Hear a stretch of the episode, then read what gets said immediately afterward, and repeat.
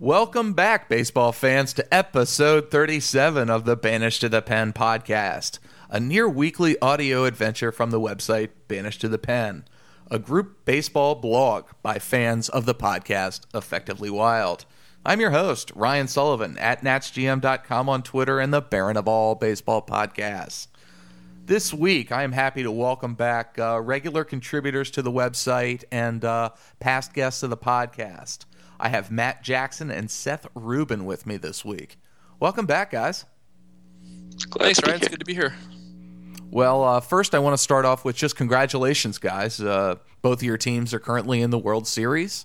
We're uh, about to fire it up this week. So, uh, first and foremost, congratulations on very successful seasons. Thanks. Didn't expect to be here so soon. Didn't expect to be here again. And I think that's almost a great theme for the whole podcast is that I'm not sure anybody expected these two teams. I mean, Kansas City had a great year last year, and uh, the Mets feel like maybe it's a year early, but uh, what great magical seasons from both. Can't argue with you there. I uh, I definitely I was on the podcast with you before the season, and I I certainly sh- sold the Royals short of the season that they would wind up having. So uh, I'll I'll just start off by eating a little bit of humble pie, but I'm happy to eat it. Happy to be wrong on this one. Well, let me uh, let's start with the way we start every week, and uh, that's with introductions. Uh, Matt and Seth, as I mentioned, you both have been on the show before, but for those who who may have missed your appearance, uh, just introduce yourselves, where they can find you on Twitter, who you're a fan of, um, day job if you want to share, just anything you want to share. Um, we start alphabetically every week, so let's start with alphabetical. Hey, Matt, go ahead. Oh, thanks, Ryan. Um, Matt Jackson. I write for uh, Beyond the Box Score now and, and Royals Review on the SB Nation network of blogs. Um, find me on Twitter at Jack Sontaigu. It's J A C K S O N T A I G U.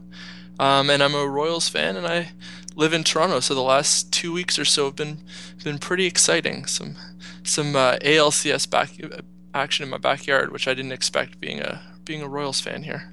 And you went to a game, didn't you? One of the uh, playoff games in Toronto. I did. I went to game five, game four. I went to game four, which I, was uh, the perfect one to pick. 14-2. Not not a bad result. I was going to say, what was that like being a, a visiting fan in that game? Uh, it was awesome. I actually was sitting a few a few seats over from another uh, couple of Royals fans who came from all the way from um, Missouri. And uh, when Zobrist hit the home run, I was I was up. I was looking other Jays fans in the eye and cheering. And I turned to them and I was gesturing them to get up and, and cheer with me. And and the guy um, sitting to my left just put his finger to his lips and and uh, asked me to be quiet. I guess they were a little bit nervous being in the in the belly of the beast there with me. Wow, the guts of a young guy, that's for sure. I love it though. Uh, and Seth, uh, jump in here. Uh, introduce yourself to the audience. Kind of the same question where they can find you on Twitter, your fandom, and all that good stuff. Yeah, so I can be found on Twitter at Seth Rubin, um, just my full name. Um, born and raised New Yorker. Um, most of my family's from Queens, where the Mets play. So, very proud Mets fan as of right now. First season without the whole stress of collapse in a while, and without the losing. So. Well, as difficult as it as it is to say from one Nats fan to a Mets fan, congratulations, great season, and uh, wow, we are very very bitter. I've got to say. Yeah, looking forward to these. Um, I guess come Tuesday, to those next seven days. Hopefully, the Mets will win it, but we'll see.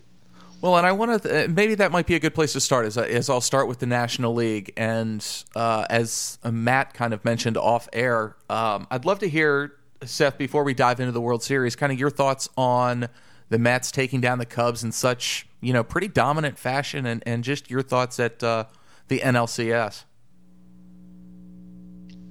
Yeah, sure. So against the Cubs, the Mets were fairly, I guess, well, the, at least the last game was mostly dominant by the Mets. But the other games, they were able to get to Lester, able to get to Arrieta. Um, they didn't run all season the Mets were, I think, one of the, if not dead last in stolen bases, but they were managed to, they were just stealing bases off the Cubs left and right. They were taking, Granderson took third base, Cespedes was just taking third base whenever they could. And it was really just them finding ways to get around the Cubs and beat them um, in any way possible. They weren't having, I wouldn't say the best of games, but they just did enough to get by.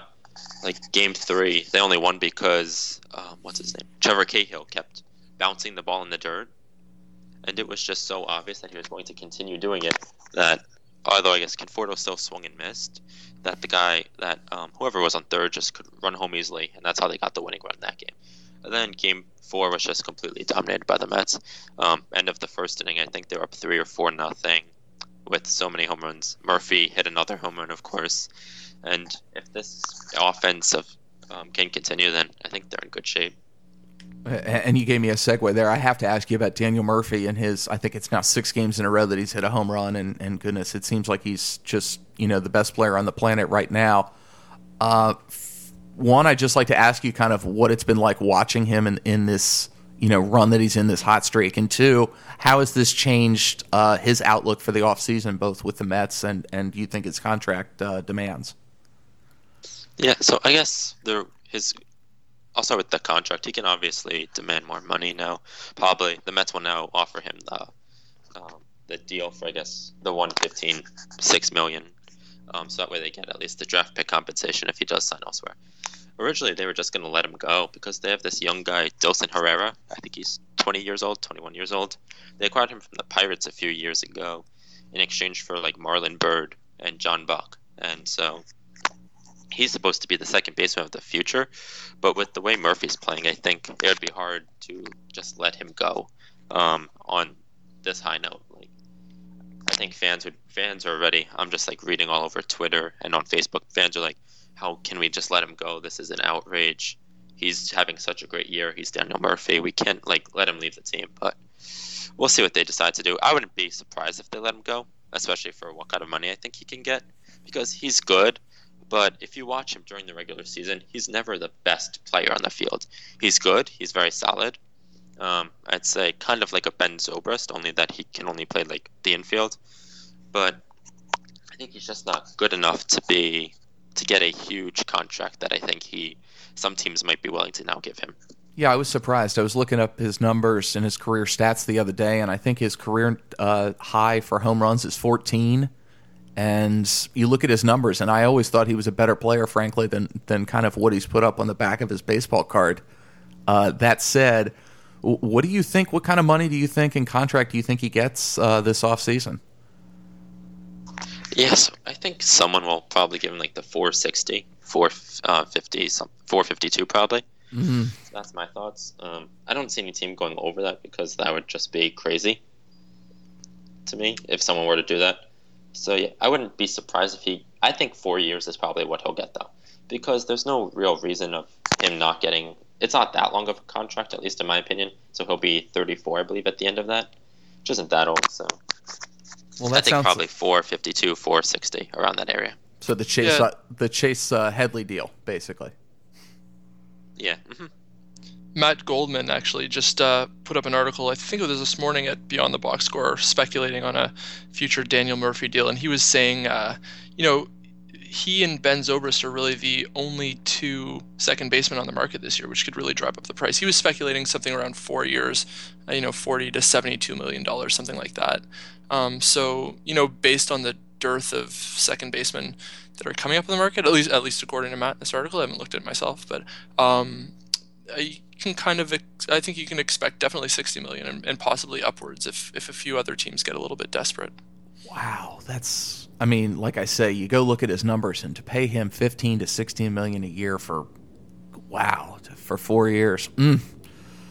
Yeah, and, he's kind of always been an across the board contributor, somebody that can do a lot of things fairly well, never any one particularly um, incredible skill uh, that leaps off the page. So um, this year, I know he didn't really steal as many bases as he had previously. So um, it's one of those things where, you know, um, this power outburst has been encouraging. I doubt it would really cloud um, a team's judgment. I mean, they're pretty uh, pretty savvy, I think, in terms of looking at um, more of an ensemble of the, the, previous year and couple years results. But um, whether he starts um, transitioning to a little bit more power, lower contact, uh, less speed type player um, to maintain that value will be pretty interesting to watch moving forward. I think this is going to be one of the one of the more fun cases to watch in the offseason, and who would have thought that entering uh, entering this postseason? Yeah, that, that's a great call. Uh, before we kind of transition and, and, shift to talking the Royals, Matt, do you have any questions for Seth, uh, particularly about the NLCS? Uh, I guess. Um, uh, how's Cespedes' shoulder? I mean, it looks like he's going to play in Game One of the World Series. Um, he, he, I know he hasn't been as hot as he was in October and August and, and early September, but um, what's your what, what have your thoughts been on him throughout the playoffs and particularly in the in the LCS? I mean, he's just he's a he's such an interesting player and, and can be so dominant when he's on. I, I guess he's he's the guy I'd like to hear your thoughts on the most. Yeah, so I guess he, he's not obviously doing having the same numbers as back in August when he was just hitting home runs left and right, like I guess what Murphy's doing now. But he's still been a good, decent contributor at least. He's playing good defense in the outfield. He threw out I think it was Kendrick um, in the Dodgers series at home plate in an important um, run saving move. And then he's also just like played the outfield well, especially since he's taking over for Lagares, who last year was one of the top defenders, but Lagares this year can't seem to defend at all. He'll go Lagares on, will go in um, when the ball's hit over his head. And so, as long as Cespedes is out there, I'm much happier than having any other outfielder out there. And as far as his arm's concerned, I guess he hurt his shoulder supposedly golfing. Um, it's probably not something that he should be doing uh, before Game Four of the NLCS. Not to mention, but, wasn't it freezing that day? Where was he playing golf? Good lord. Yeah, he was out in Chicago, supposedly golfing. Uh, that's that's the story. I don't have any th- real details on that, but I had thought I'd heard that he had done it like doing push-ups in the dugout because the Cubs didn't have a weight room. Maybe he just aggravated doing that, or am I thinking of somebody else? That I'm not exactly sure, but uh, I could could just yeah. that could have been a, a Twitter. Uh, oh yeah, he's yeah. No, he says push-ups cost it, not the golf, but okay. Anyway, might just be might, golf, yeah. yeah, might be deflecting a little bit there then. There's definitely one way that I will never get injured is doing push-ups in a dugout. That's for sure. Seriously, what is this? The 1800s? Um, Seth, it's a very small thing, but I do want to ask you: Wasn't Lagares known as the best center fielder in baseball about twelve to eighteen months ago? Yeah. So last year he got the Gold Glove. Um, was fantastic. This year he can't play defense at all for the most part. So first of all, he can't throw anymore. Last year he at least like had a decent arm. Um, he's been wait. I'm not sure if they will have him have Tommy John surgery, but he's been pushing that off, or someone's been pushing that off if he even gets that because he definitely needs it because he can't throw the ball currently. And then on every ball, at least last year, if he made a mistake, I think I had seen that last year he didn't have the best um, like precision towards getting the ball, but he would still always run down the ball. Hmm. This year he's just not as lucky. So this year he'll make a mistake, so but then the ball will actually go over his head. So he's just not having the same luck he did last year and that's cost the Mets multiple times this season, where the ball will just go over his head due to poor defense. It's not as bad defensively as Cuddyer is in left field that we saw during the Dodger series, where Cuddyer just couldn't even find the ball when it was hit towards him. But and I would just hopefully have an outfield of Cespedes, Granderson, and Conforto, and just be happy with that. Well, that's uh, certainly not a bad way to go, that's for sure. Um, let's see, Matt. Maybe I'll switch it over to you now, and let's uh, maybe get your take on the ALCS and and your Royals taking it in what six games over Toronto. Yeah, well, um, I uh, I had written an article um, early on in the series, just what it was like. I think just before the series came back to Toronto, but what it was like to be um, a Royals fan in Toronto, and um, I mean, on a personal level, the series is kind of defined by that um, the relationship between the team I root for and the city that I live in.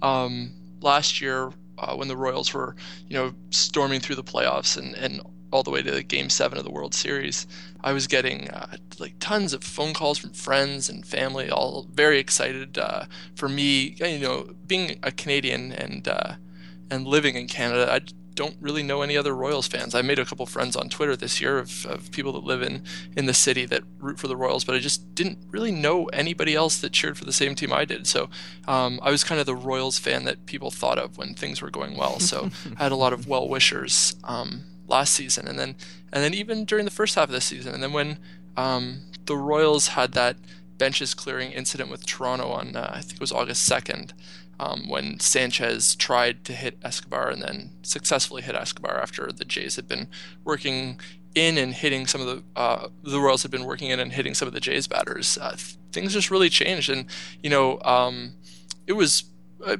still playful rivalry between um, my friends and family that that are baseball fans and root for the Jays. But it was I was pretty nervous for this series. I didn't feel great coming into it. I mean, the Jays were just the best team in baseball um, on a whole this year. Just crazy deep lineup. Uh, Price and Stroman were you know arms to fear uh, coming in. They the bullpen was weaker than you know maybe some of the other bullpens in the in the playoffs, particularly on the left with left-handed relievers. Um, but I I don't know. I just I was really feeling like I'd get my face rubbed into it, and then going up two nothing felt pretty good. And then I was at uh, I was at game four when they went up three one with that 14-2 drubbing, and that was just I mean so much fun to be at. But even uh, after game five, I felt nervous about it, and it just seemed like the Jays had all the momentum in it. And not that that's even really something I believe in, but you when you're I'm just not a rational fan when it comes down to this playoff experience. So, um, I mean, on a whole, the Royals did it by just continuing what they do, making a ton of contact, um, playing uh, good defense. I didn't think the defense was exceptional this series. I mean, there were some great plays. Uh, the Escobar diving catch um, to make that double play, and uh, can't remember exactly what game it was. Game three, uh, game two. Um, but uh, you know, the Jays, Pillar and Revere were out there just kind of really patrolling the center field and left field. So um, I think the Jays, the Royals did it just by you know making a lot of contact. Um, some some timely hits and and uh, and well from what Verducci reported in Sports Illustrated, just really great advanced scouting and, and preparation by um, the third base base coach Mike Jirschele. Um, and that's the type of stuff that I I don't know. It's just it's so uh, exciting to hear about. Is just those little details that wind up winning the series. And you know, there's I'm sure examples um, from either dugout of, of what they've done that was, um, you know, kind of. I'm sure every team has similar uh, little facts they're feeding their players, but when they turn um, out to be the ones that the series hinge on, and then they come out in the media afterwards. I don't know. I'm, I'm a sucker for that kind of stuff. I love hearing about that. So, I guess that that rambling is is my thoughts on the world's on, on the uh, ALCS.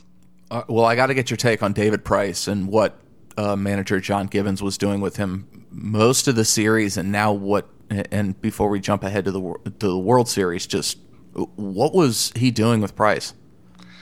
Um. Well, I mean, Price in his first game pitched great. I think he got like 18 straight outs at one point, and then just collapsed um, in his last inning of work.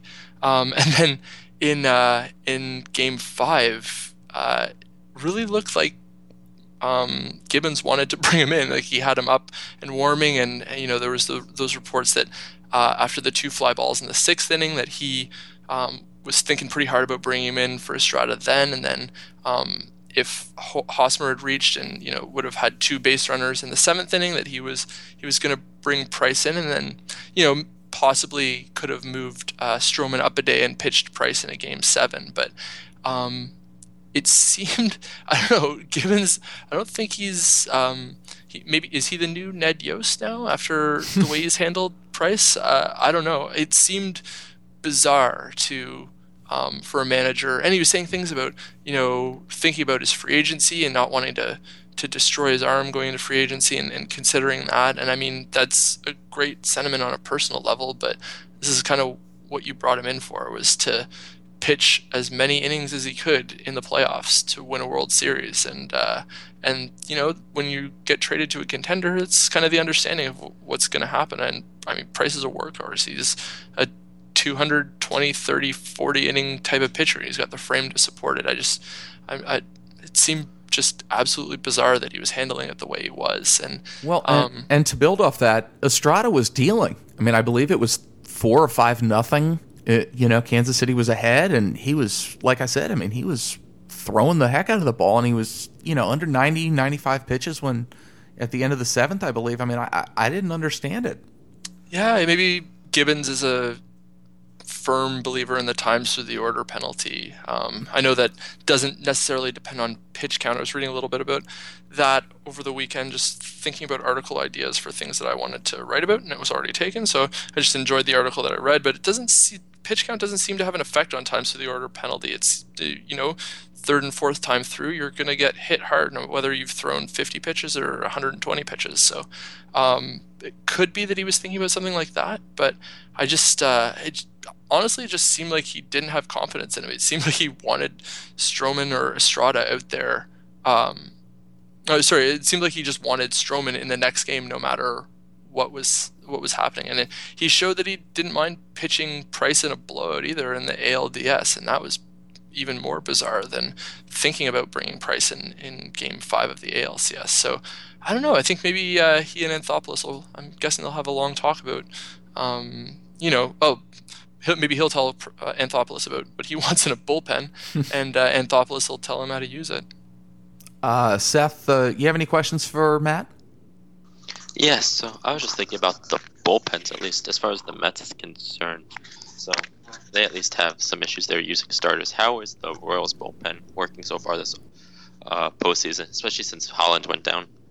Uh, you know, it's overall they've still the bullpen was deep enough to support this. Now, if you had asked me um, in the eighth inning on uh, Friday night, I would have said like why we need him. Um, but he, um, you know, Madsen has struggled in this playoffs, and he struggled against the Jays earlier this year. But he's still, you know, he pitched, um, I think, the most innings out of any relief pitcher on the Royals this year. Um, he strikes out a ton of batters. He's good. Like he's good, like he was when he was with the Phillies closing out games.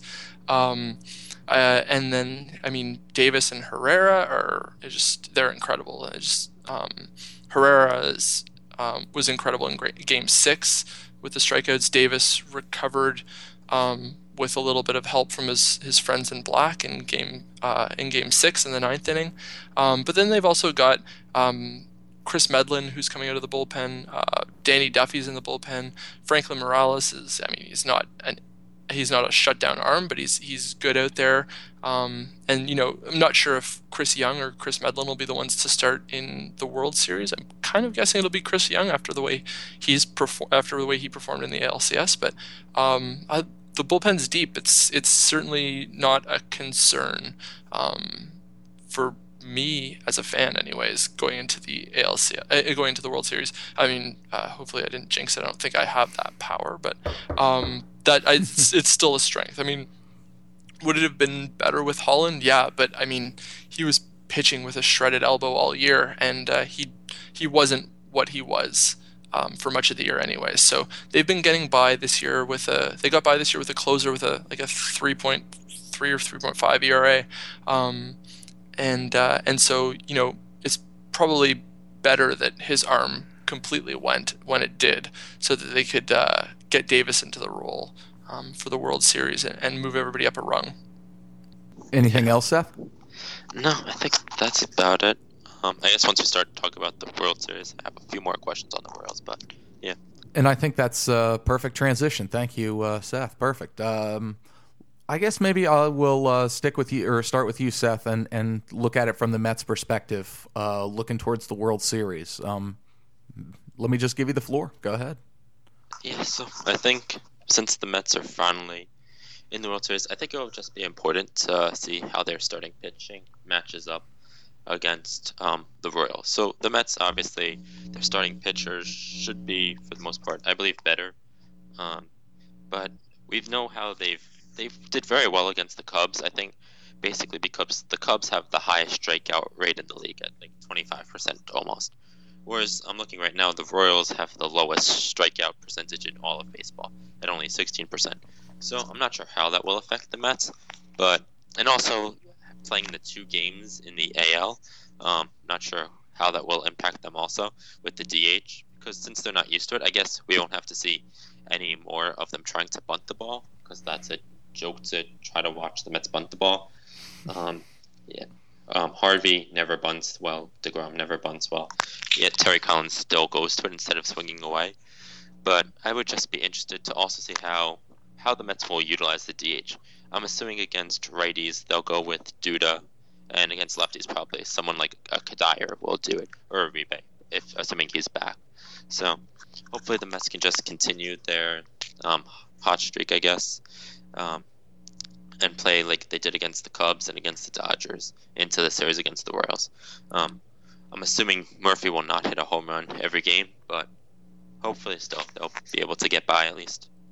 those are those two really interesting points. I, will start with the. Uh, I'd like to talk a little bit about the pitching for the Mets first. Um, I mean, yeah, they're a dominant rotation, and they are certainly one to be feared, particularly when you can distill it down to um, the top four. And I don't know if um, Colon will be on the roster out of the pen or if, if he'll be left off, but um, the Royals are uh, there. I think the Mets are uh, the hardest throwing rotation possibly in the big leagues too. I think they might have the highest average fastball velocity.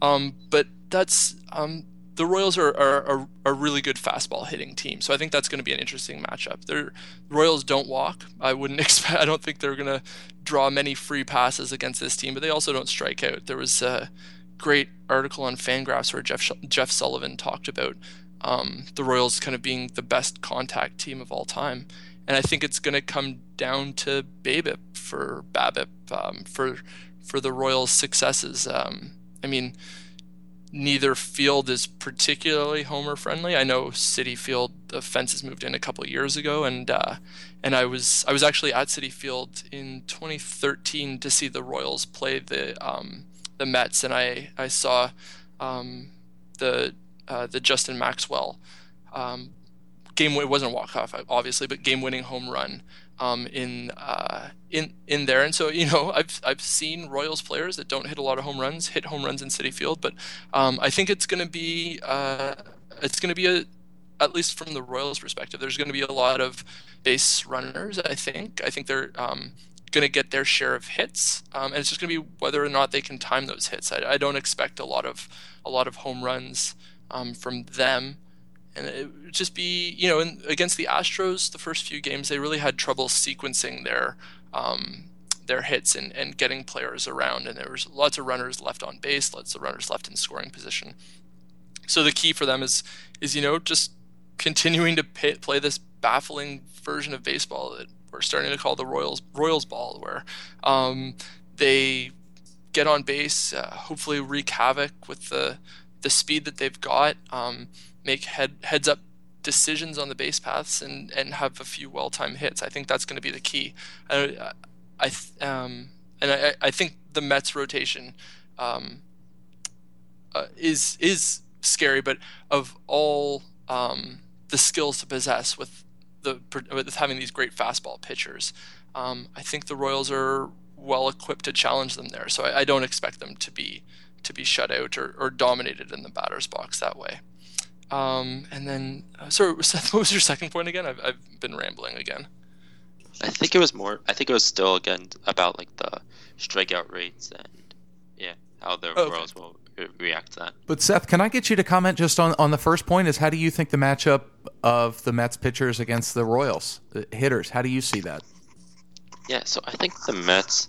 I think because I believe Schwarber was also like one of the big strike was one of the big um, fastball hitters also, and we saw that he did hit hit a few out um, against the Mets. But I think if we could just somehow like maybe mix with the pitches, which mix with their pitches, because the Mets can work in a few nice curveballs and changeups here and there, like they did against the Cubs and also against the Dodgers. And I think then they can actually be really good as long as they can get some pitch calls. Um, uh, luckily, we won't have to deal with the TBS pitch tracker anymore, but so as long as we get some good pitch calls um, during the series, and they are able to like hit the corners and um, get the pitches they need, then I think they should be fine. But like he was mentioning, I am concerned about how the Royals don't strike out a lot and are fastball hitters because if that's all the Mets throw, and we saw that Degrom against the Dodgers had a really off day, but yet only gave up two runs in the first inning. So I don't think the Royals would have that same um, bad luck like the Dodgers did against the Mets. I do remember the second boy now. Now that I've considered it, I've gone, I've rolled back the tape, Ryan, and it's the DH that uh, I think Seth was talking about. That, oh, yeah. That's a great point. Jump in, please. Uh, yeah, and uh, I think that's going to be really interesting. I, am I'm, I'm uh, excited to see what the Mets do with that opportunity. Um, you know, with the Royals having home field advantage, vote Omar. Um, uh, in the in the World Series, it's going to be interesting to see what the Mets do there. But I also think it's going to be interesting to see uh, what the Royals do in um, New York. I mean, the fourth rotation spot is the one I was discussing before and, and saying not know, that I didn't really know if they'd have Chris Young in the rotation or um, Kris Medlen, and I just speculated that Chris Young would get the spot. But a reason that they might want to consider uh, Kris Medlen is a um, he has a much smaller strike zone than Chris Young does, and B he's uh, he's a switch hitter too. He's one of the last. I, I wrote an article about this last offseason. He's one of the last um, switch hitting, hitting um, pitchers in the league, um, and he's he's not a switch hitting pitcher in the mold of uh, Carlos Zambrano, who could crank bombs from both sides of the plate. Um, but he he's he takes pride in his in his batting, and he likes to do it a lot. So I'd be interested to see if that um, is enough to win him the start in uh, Citi Field. Having somebody who's um, you know I know Chris Young's played with the Padres and well pretty much with everybody else in the league, and he's had his share of opportunities to swing the bat. And I'm not completely familiar with his approach, but I do know that um, Medlen is he's he's a guy that can hit. He was advertising himself on Twitter as the new Royals DH when he signed with the team. Um, so I'll be uh, I'll be interested to see if if you know that marginal advantage is enough to get him the start. He does have one career home run. He's not he's not Zack Greinke or or Madison um, Bumgarner with the bat, but he. Uh, he he's he takes pride in in that part of his game. So I, I wonder if with the fourth game coming in New York, um, whether or not he'll uh, he'll get a chance to to swing the lumber. Maybe maybe that'll be enough to to swing the t- tide in his favor and and get him the start. Yeah. So I hope the, I think the Mets will at least go with probably Uribe, Urquidy or Duda, as I was mentioning, and so hopefully with the DH, it will give the Mets an extra bat in the lineup. Um, but I think they'll be good. And yeah, like you said, the Royals will probably go. I just don't have experience at hitting, hitting, but the Mets pitchers can't hit either, so. Um, yeah, I guess that'll give them. Um, you were lamenting Cuddyer's defense in um, in right field, and, and maybe this will give them a chance. Uh, the Royals, uh, the Mets, a chance to uh, to you know field a more versatile defensive lineup to um, combat the Royals, you know, sp- sp- contact hitting approach. Yeah, that's definitely a good point. So then they can put out there who they want instead of just having to force like Dyer out at left field or even um, Duda at first. They could always give him a day off and just let him swing the bat if they want. Yeah. So, um, Seth, I'm curious to know who who's. I mean, uh, if you had to pick a couple players on the Mets who this series is going to hinge on, um, maybe you know a superstar and a uh, somebody who's maybe a little bit less heralded that you think that this series is going to hinge on? Who, who do you who do you think those are going to be? Yeah, I guess at least for as batting wise is, I'd be interested to see what Cespedes does. I guess since he he does have the shoulder soreness, see if he's able to at least like help out. Um, I would say Murphy, but he's probably the obvious option. Instead, I'd probably look for someone like Wright or Flores because neither of them have been particularly good so far in the postseason. Well, Flores has only played since Tejada got taken out by Utley, but I think if if Wright or Flores can get at least going again, then I think the Mets have a chance. Um, pitching wise, it'd be interesting to see if Degrom at least has his stuff because if he just doesn't have it, then I think the Royals will be all over him.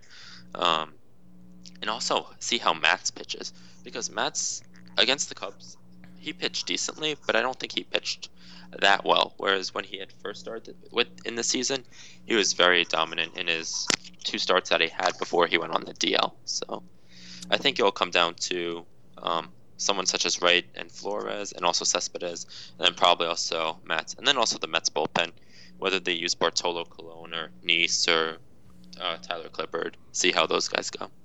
Yeah, it's uh, I guess from the I, I mean back to the Mets rotation. It'll be interesting to see how. I mean, it's a young rotation, not young, young. They're not. Uh, they've all kind of had their time in the minors to build up their pitch counts and and all that kind of thing, and get a seasons full of innings under their belts. But you know, with Harvey coming off of uh, of an of a year's absence with Tommy John and and young guys like uh, Syndergaard. Um, I'm just I guess I'll be curious to see how their arms continue to hold up as they play baseball um, later into the season than they ever have before. Yeah, especially with Harvey because he's over his innings limit that he was supposedly given, and we all know the drama that occurred around that with him and Boras. And I think now there's insurance that's been taken out on his arm because of that. But yeah, we'll see how they're able to hold out because I think that's probably what has been going on with Degrom is that he's been pitching more than he ever has. Um, luckily, Matz hasn't really pitched that much this year, so he's probably not really an innings thing. It's more about him being able to stay healthy. Yeah, what was it? He, he was out in late in the season. Was it shoulder? Yeah, I think it was like shoulder, also back problems general body soreness. Yeah, just yeah, general body issues in general. so yeah, he was out until like uh, I think the end of September, from July to September. So it's not like he's had as much experience to get to here as the other guys have. So luckily he's well rested. So. But he can swing the bat. Maybe he'll DH. In oh yeah, sure. City. He can.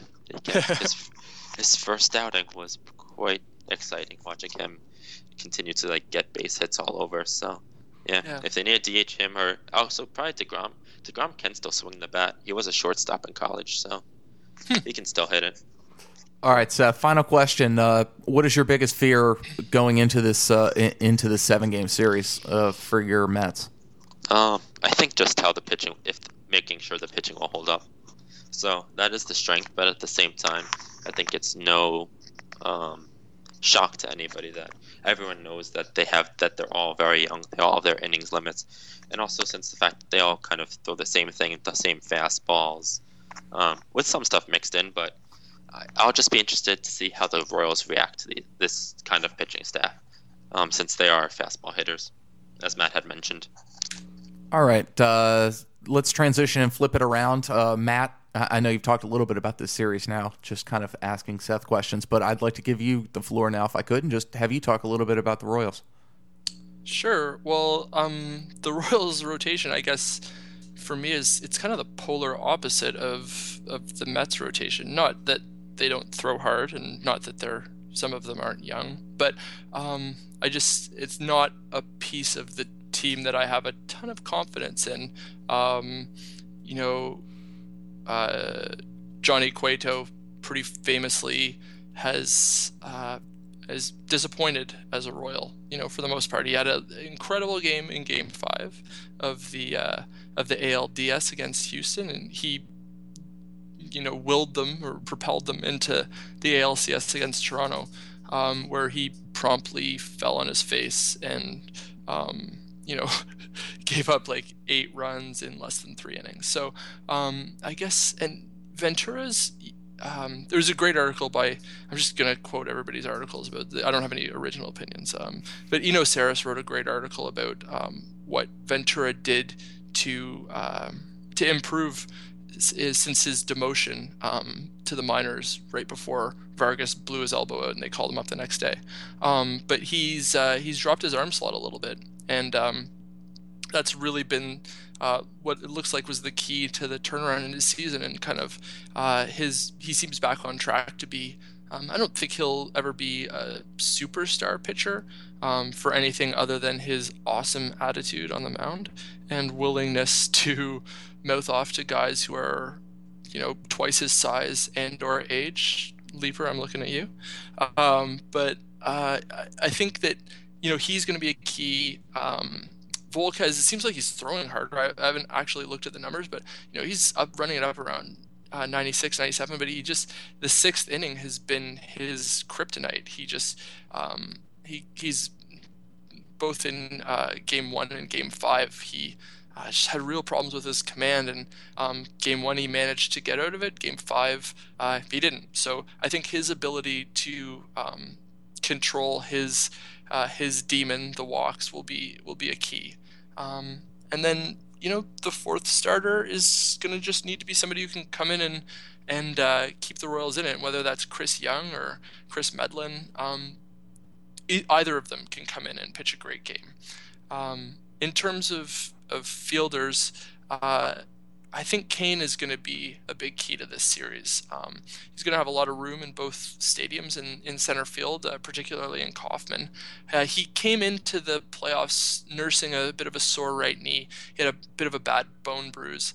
Um, and I, it, to be honest, it, it, it could have just been where balls were hit. They just were hit a little bit out of his incredible range, but he didn't quite seem to have the that extra step that he, he had last playoffs. He wasn't making those um, incredible diving catches in the outfield um, and kind of playing like he had the world on a string. That seemed to be Kevin Pillar in in the um, ALCS. So I'll be interested to see if if his defense can come back around. But um, going first to third on that uh, Hosmer single to score the winning run in Game Four was you know it, it was something that um, I think gave at least me as a fan confidence that maybe he's turned the corner. Of course, he sliced his knee open, sliding into home plate, and maybe that'll be a whole new issue. But um, I think he's going to be a real key. Um, and Escobar, I mean, man, what an ALCS, and he's uh, we call him shortstop Jesus for a reason because he makes all the plays over there, um, and uh, and he was making them at the plate too. I mean, it's it's hilarious. I'm I'm excited to see what Matt Harvey does with him on the first pitch of Game One of the World Series. Whether he just you know buries it in the dirt or throws it ten feet high and, and gets Escobar to swing because um, I mean players in both club clubhouses are are laughing uh, are laughing at Alcides Escobar's approach at the plate, especially in the first at bat of the game. Um, and then I guess finally Sal Perez. I mean, he wasn't worked to a nub quite the way he was um, in 2014, but he still logged more time behind the dish than any other catcher this year. And um, I mean that Donaldson backswing that um, smashed him in the hand.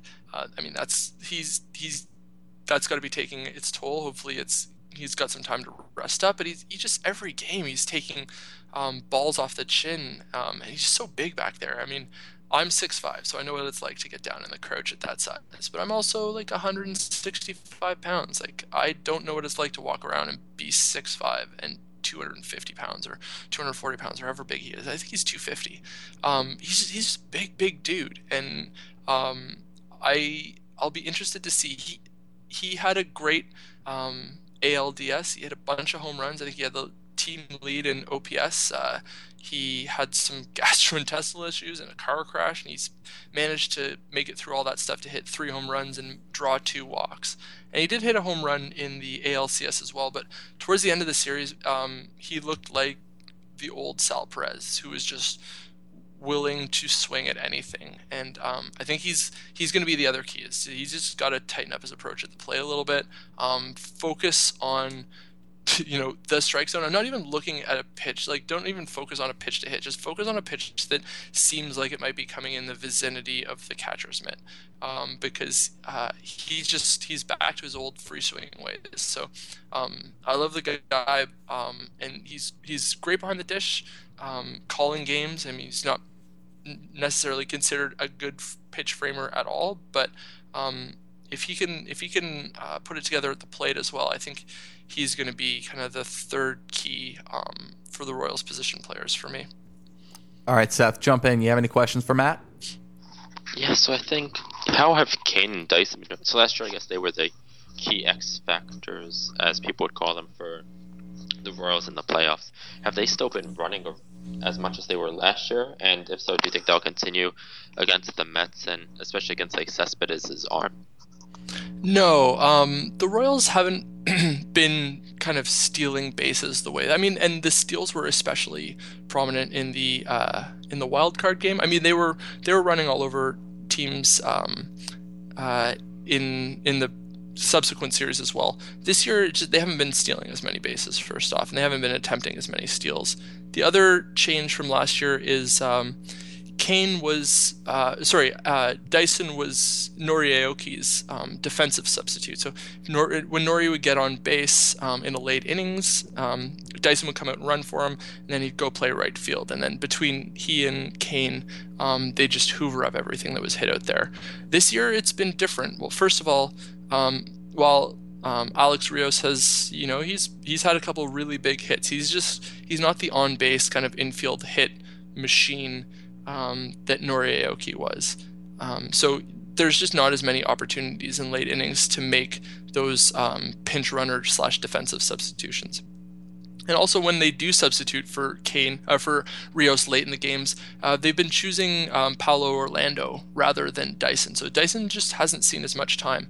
And um, in terms of pinch running, that's uh, Dyson has gone in uh, as a pinch runner um, and stolen a base, I think, but he's no Terrence Gore. So Terrence Gore has been he's the the, the famously the um, speed demon that they keep in in the minor leagues to bring up in, in September and for the playoffs. And he's the guy that's getting the key pinch running situations. Um, so um, Dyson just hasn't been getting in the game as much, simply because um, the Royals, uh, the Royals, the, the, situations just haven't presented themselves, and it seems like um, the depth charts changed a little bit. So Orlando's, he's got a good arm uh, out in right field. Um, he's fast too; he can cover a lot of ground.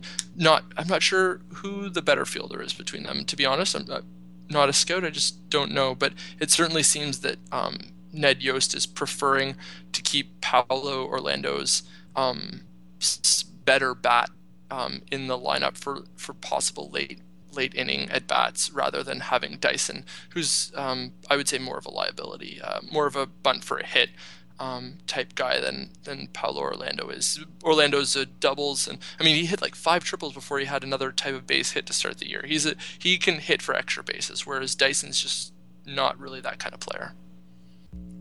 Okay, yeah, interesting. Anything else, Seth? No, I think that was about it. I'm kind of at this point though, kind of scared about the Royals. Not gonna lie.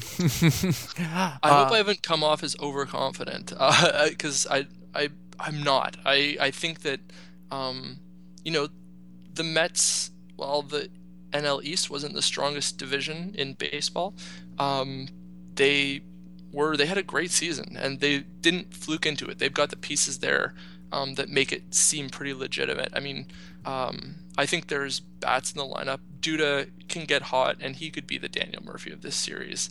Um, David Wright playoff magic could be um, around the corner and in store for us. I mean, I, if I wasn't a Royals fan, I'd love the story that he's in the World Series. I'd be rooting for the Mets just for um, uh, just for David Wright, just kind of being excited that um, you know with his spinal stenosis, the medical condition that he was diagnosed with earlier this year. It's a great, great story, and uh, and I know, like I remember last year going into the World Series, it was finally a series that the Royals were favored to win. I mean, um, against the Giants, and and you know uh, Hunter Pence turned out to just get hit every single time he came up, and Pablo Sandoval did the same, and Madison Bumgarner pitched half of the innings and destroyed them. So I certainly I, am certainly not overconfident um, in the Royals coming in. I, I don't hate the matchup, but um, I think at this point, in uh, over seven games um, against a good team, anything can happen. I I sincerely, sincerely hope that it comes out the Royals' way this year. Um, last year was tough. I mean, at the end, it's just sports, and and um, this isn't the kind of thing that you know it's not going to make or break my year, uh, or even probably my week once the series is over. Um, but it it would be it would be awesome to see the Royals take it. Um, and and I, I, hope they do. But uh, the Mets are no slouch, so uh, I, I, think we're in I think we're in store. We've got some good baseball in store for us. I think there's going to be storylines galore, and and uh, you know I'm just I'm excited to watch it happen, and and uh, and uh, go Royals, I guess is, is all, I, all I have left to say. All right, Matt. Final question that I'll that I'll ask you is just you've touched on a few, but what is the biggest concern you have going into the seven game series? Oh, biggest concern. Hmm, that's a good one. I guess. Um, I, I guess just that the bats go cold. I mean, that they start hitting them at people rather than to the gaps. And when you rely on the contact approach, um, you know, the BABIP, BABIP gods can smile on you or, or, the, or they can turn their back on you. And uh, I think that um, a team that doesn't have the home run threat, um, you know, I, am not exactly sure what the variance looks like for the two teams. Maybe that's a good article. From probably somebody who's already written it. Um, but when you've got the chance to you know hit one out with every at bat, or the or the pretty solid chance to hit one out with every at bat, um, you feel less out of it. The Royals, on the other hand, they've had some. They've come back from the score the, um, in Game Four against uh, against Houston. I think their chances of winning the ALCS at that point dropped to like below one percent or something like that. I saw I saw a great um, tweet that somebody had put together a graph of their probability of reaching the World Series, and it was really low. And then they had they they they needed an error by Carlos Correa and just a miraculous inning to get through it and, and force a Game Five. So I think that when um, the stakes are so high and you have a team with um, such a unique skill that we really don't know how um, how how stable it is. I mean, this is the, a, there's never been a team like this before. They don't really have, have peer in terms of just a purely contact um, a pure contact team. So I'll be I'll be uh, I'll be really interested. I guess that's my fear is is can they keep this going? Can the Royals' mass magic last another season? They've challenged a lot of the things that kind of I've grown to embrace as, as someone who likes the analytical side of baseball. Um, and so I guess part of me is just waiting for that, um, waiting for that other shoe to drop and for them to, um, I don't know, become the Royals that everybody thought they'd be to start the season. All right, guys, it's prediction time. Uh, I'm going to put you guys on the spot. Uh, I'll start with Seth. Uh, prediction on the series.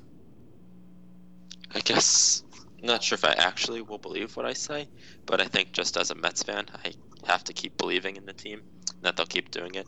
So I think I'll just go with Mets in let's go six games. All right, Matt, same question.